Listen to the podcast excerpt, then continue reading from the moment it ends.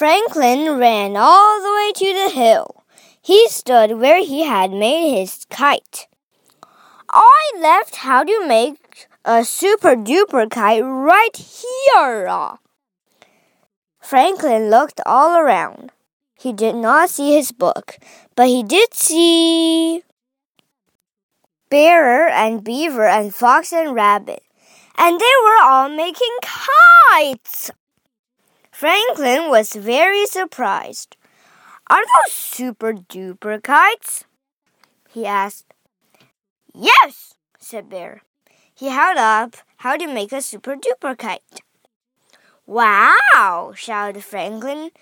Where did you find my book? I didn't find it, said Bear.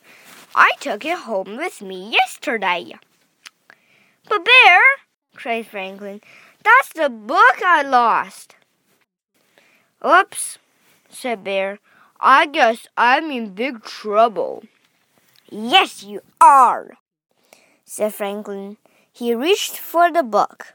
But now I'm not. The end.